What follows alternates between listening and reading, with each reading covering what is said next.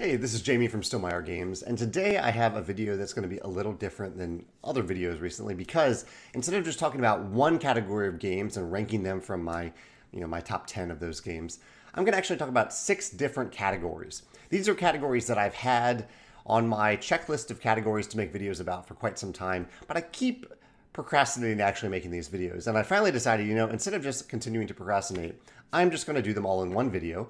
Um, and I think maybe the reason why is that I, I don't really have all that many rankings for these games. I, I, I have a, probably a top pick for each one, and I'll highlight the top pick in this video. And I'll talk a little bit about the game design aspects of these different categories. But um, ranking them, I, I don't know, they're, they're not categories that I think about all that much. And so I don't have really rankings for them you'll probably get a feel for what I mean as I go through these categories. But there's really nothing against games in these categories. These categories include many games that I really, really love. So the first category is games for non-gamers. My favorite games for non-gamers. And the games, and uh, for each of these lists, I'm going to list a bunch of games that fall into these categories that I had notes of to talk about as potential top 10 candidates.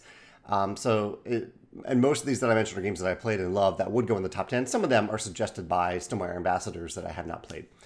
Uh, so games for non-gamers. So this is a category of games where um, they're very easy to get to the table with someone who doesn't typically play games. They're very inviting typically. They're typically very short. Um, sometimes they have an element of whimsy to them, and they have very, very little rules typically because non gamers, I think, aren't used to learning a bunch of rules before they play a game.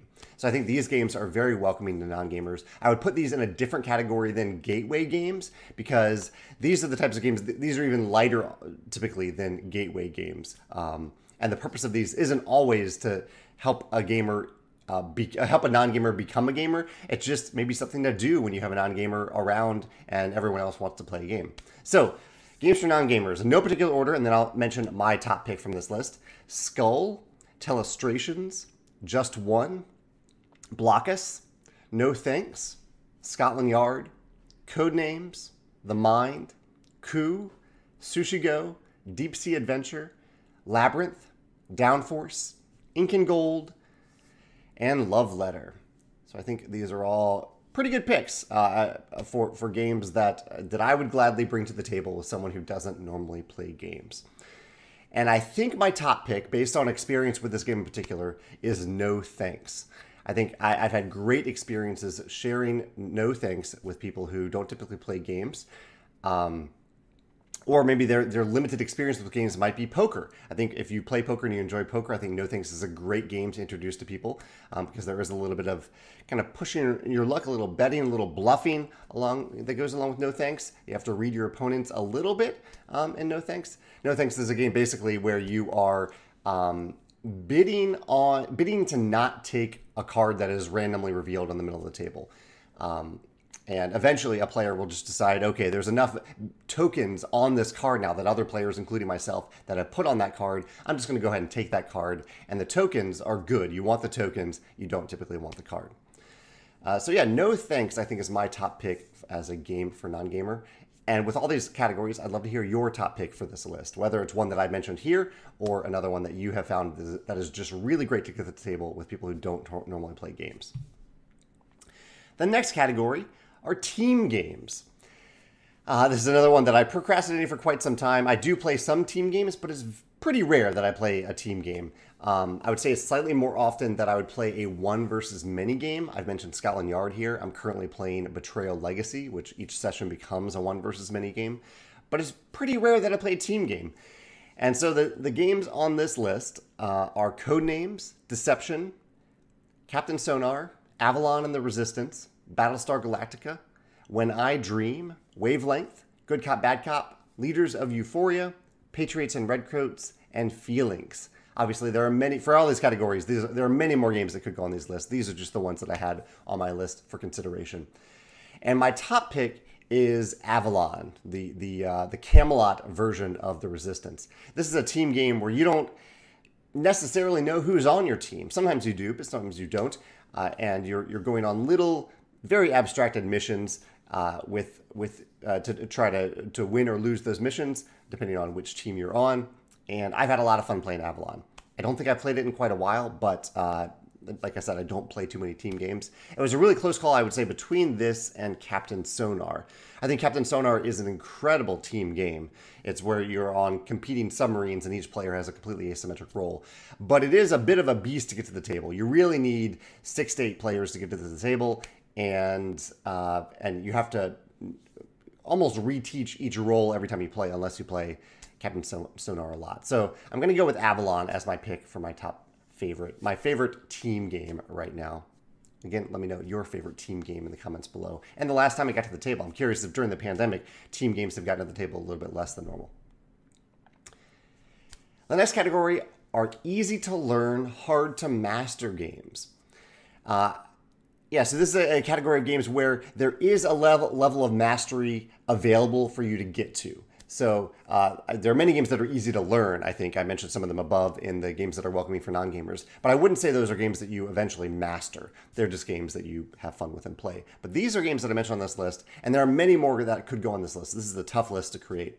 Um, that uh, where they're very easy to get into, very easy to start playing, uh, but mastery takes multiple plays and really getting to know what works uh, in terms of strategy and tactics. So on my list, I have Azul Summer Pavilion, Concordia, Hive, Santorini, Tiny Towns, The Guild of Merchant Explorers, Watergate, Rumble Nation, Fantastic Factories, and Planet Unknown.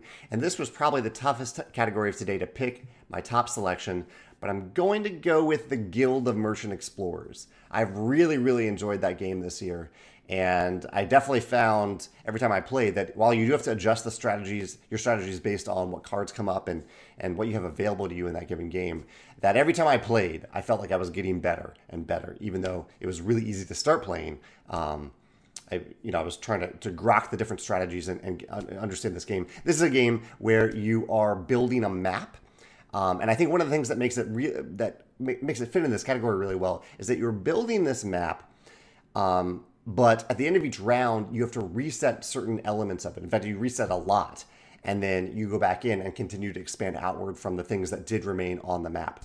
And so uh, the game gives you multiple opportunities to kind of level up as you play. You play that first round and you're like, oh, wow, okay, I barely have anything left on the board after that round. I need to do better in this next round. And you can also determine what is worth pursuing as a permanent change to the map and what isn't worth pursuing. There's just a, a great level of, of mastery that I think evol- uh, unfolds in the Guild of Merchant Explorers, and I've really enjoyed my play of it. The next category, category four here, is games where you build a shared map as you play. So you don't start off with a map on the board. You actually uh, construct that map as you play. By typically by exploring, you're building out, you're placing tiles on a board. That's typically what what uh, what encapsulates this this style of game. And uh, the, the games on this list are a few that I haven't played. I haven't played Mage Knight, which is on this list. I've played The Seven Continent, Carcassonne, Journeys in Middle Earth, Pandemic Legacy Season 2, Twilight Imperium 4th Edition, uh, The 100 Torii, Tainted Grail, Mansions of Madness, Archipelago, Betrayal, Eclipse, Tang Garden, and Terraforming Mars. The Terraforming Mars does kind of start with a map. You're building on the map as you play. And I think my top pick from this category is the Seventh Continent. I really enjoyed building that map as you play, and even though the game the game is telling you where to place those tiles, um, but uh, because you, you, you like walk off a certain tile and it'll say, okay, put tile 173 here, and you'll go get tile or card 173 and you'll put it in that slot. Um, but it is a so you're not you're not experiencing the building aspect of it, but you are very much experiencing the exploration aspect of it. Which direction do I want to go and see more cards in this direction? The Seventh Continent, I think, does a fantastic job of that. I guess uh, you know, given that that is one category of this, another category is how you decide to build that board as you play. Um, actually, I didn't put. Let me add land versus sea to this. I think land versus sea is a really great pick for uh, for a game where you are building the map as you play, you and the other players. I'll add that on there as my uh, as another top pick: land versus sea. The next category is oh, and I guess from a design perspective, um, so this is something that I thought about a lot with Scythe, like how sh- should Scythe originally have been a game where you build it as you play? I tried it in early game design. It didn't seem to work all that well because of um, of movement restrictions. I thought in Scythe that players need to have some movement restrictions, and the, the end result of that is having rivers in specific places and having home bases that are have certain terrain accessibility.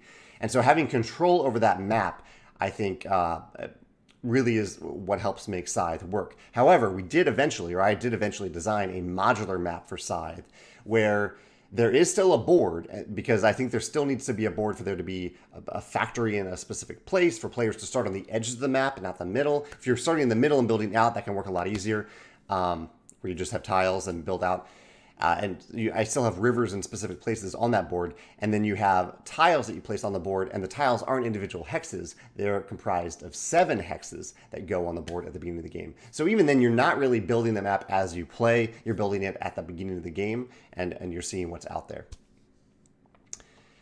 Next category is out of print games. This is one that's tough to talk about because this changes all the time, and I bet I will say a game on this list right now that is coming back in print. In fact, I see one right now that is definitely coming back in print. Uh, so Netrunner, Archipelago, Battlestar Galactica, which came back into print with Unfathomable in a, in a slightly different, well, a different theme. Bruges, which is the one that I saw where where I realized that is now coming back into print. This is how, old this list is. Chaos in the Old World, Discworld, Forbidden Stars, Francis Drake, Glory to Rome, Kingsburg, um, Love Letter Hobbit, Mechs vs. Minions, Nippon, Ora et Labora, Puzzle Strike, Russian Railroads, Shadows over Camelot, Star Wars Epic Duels, which I think is kind of back in print through Unmatched, Thurn and Taxis, and Walnut Grove. The, of this list, of all the lists here, um, except for maybe the next one, these are many games that I have not played, but I have played some of them. Uh, and it was a tough decision for me between Kingsburg, Russian Railroads, and Ora et Labora, but in the end, I'm going with Russian Railroads uh, which again may be coming back into print. I don't really know. They might choose a different uh, a different country to to feature for this game, given um, the Russian invasion of Ukraine. But uh, the theme of the game isn't really Russia all that much. It's more about the railroads and this engine building aspect of pushing forward on some tracks and building your engine in certain ways, but not others. The worker placement I really love about this game, and I love that this game is on Board Game Arena. So even though it is out of print, it is still available to play on an ongoing basis on Board Game Arena. So it doesn't feel all that out of print. Um, yeah, yeah, that is my pick. Kingsburg is also Kingsburg's available as a digital app, and a friend a friend of mine has Ora Labora, so it doesn't feel out of print to me. But I know that my experience is not shared by many others who might want to try some of those games. Ora Labora really is a wonderful game if you get the chance to play it. The final category is one that I really did want to talk about in a video, but it's a tough one to talk about uh, because of these games. This final category is fictional games. So games that appear in works of fiction, but they are fictional games themselves. Uh, and some of the, these have actually become real games. I'll mention them as I go through the list. Uh, but and my top pick here is my the game that I most want to play. So some of these games are Gwent that appears in The Witcher, and that is a real game. You can play the Gwent digitally. You might there might be a tabletop version of it as well. Nine Kings. This is from the Brent Weeks Lightbringer series. Uh, the Legend of Korra Pro Bending. This actually did get a tabletop game, I think, after I originally put it on this list, although it is different than actually playing the sport of pro bending. It's a tabletop version of it. Uh, the Hunger Games.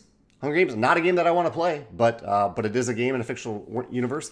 Ender's Game. I don't remember the name of the game in Ender's Game, but they're playing that big anti gravity game that sounds awesome. Millennium Blades, which is the name of the CCG in the Millennium Blades game, which isn't a CCG, which I think is brilliant. Uh, a couple games from Star Wars, Sabacc, which uh, or Sabacc, which is a is a card game, is an actual card game, and the the holographic chess, which is called Dejarik. I had to look that up. I've always just called that holographic chess. Um, Pokemon. I, I don't know a lot about Pokemon, but I think Pokemon is actually a game inside the Pokemon world uh, where you're you're fighting, you're you're pitting one Pokemon against another. The this is a, an odd one. The race that happens in Wreck It Ralph, I think that looks like a really fun race to run through. I have another race coming up in a second. Quidditch, Quidditch, the game in in Harry Potter. I don't think there are any other fictional games in the Harry Potter world, but there might be. Let me know if there are. Uh, the race in the movie Tron. Real, I picked out a bunch of random movies here. The robot boxing in the movie Real Steel. Uh, pod racing, pod racing. Everybody knows pod racing. Pod racing. It was probably my top pick of like the the the sports on this list that I'd want to try. Although it would be incredibly dangerous. Like many of these sports in these fictional worlds, they're incredibly dangerous. Um, Quest of Yore from the movie Onward, the Pixar movie Onward. Cones of Dunshire, which did I think eventually become a game. Pai Sho from again Legend of Korra and Avatar. Calvinball from Calvin and Hobbes. Tak or Tak Tak from uh, from the uh, the Kingkiller Chronicles from Patrick Rothfuss. That actually did become a game. That is an actual game that I could play. Uh, I need to try that, but I never have tried it. Uh, Triple Triad in Final Fantasy VIII. I have not played that. I, I saw that on someone else's list. And finally, my top pick from this list is Nine Kings. Nine Kings is a Magic Light card game that is in the Brent Weeks Lightbringer series, and just sounds like a lot of fun to play. Uh, yeah, I think that's my. I, I, don't know a lot about the game, but I think people have tried to replicate cards a little bit from that that world. But uh, the scenes in in that series where they where they're playing the game make it sound like a lot of fun, and so I, that's that's the game that I want to play. Nine Kings. Let me know what you think. What what of these fictional games have you played? If you have played some of them, because some of them do exist in in uh, in one form or another. Uh, which one would you would, would have you played? Which one do you want to play? And which of like the sports that I mentioned here would you actually want to play if you could? All right, those are my six categories. Um, I'd love to hear your top picks for for your favorite games in these different categories. Let me know in the comments below. And uh, I will try not to get too backed up on these lists in the future and try to focus on the list that I'm really excited to talk about. Hopefully, this format was okay for me to catch up on these lists with you. All right, thanks. Bye.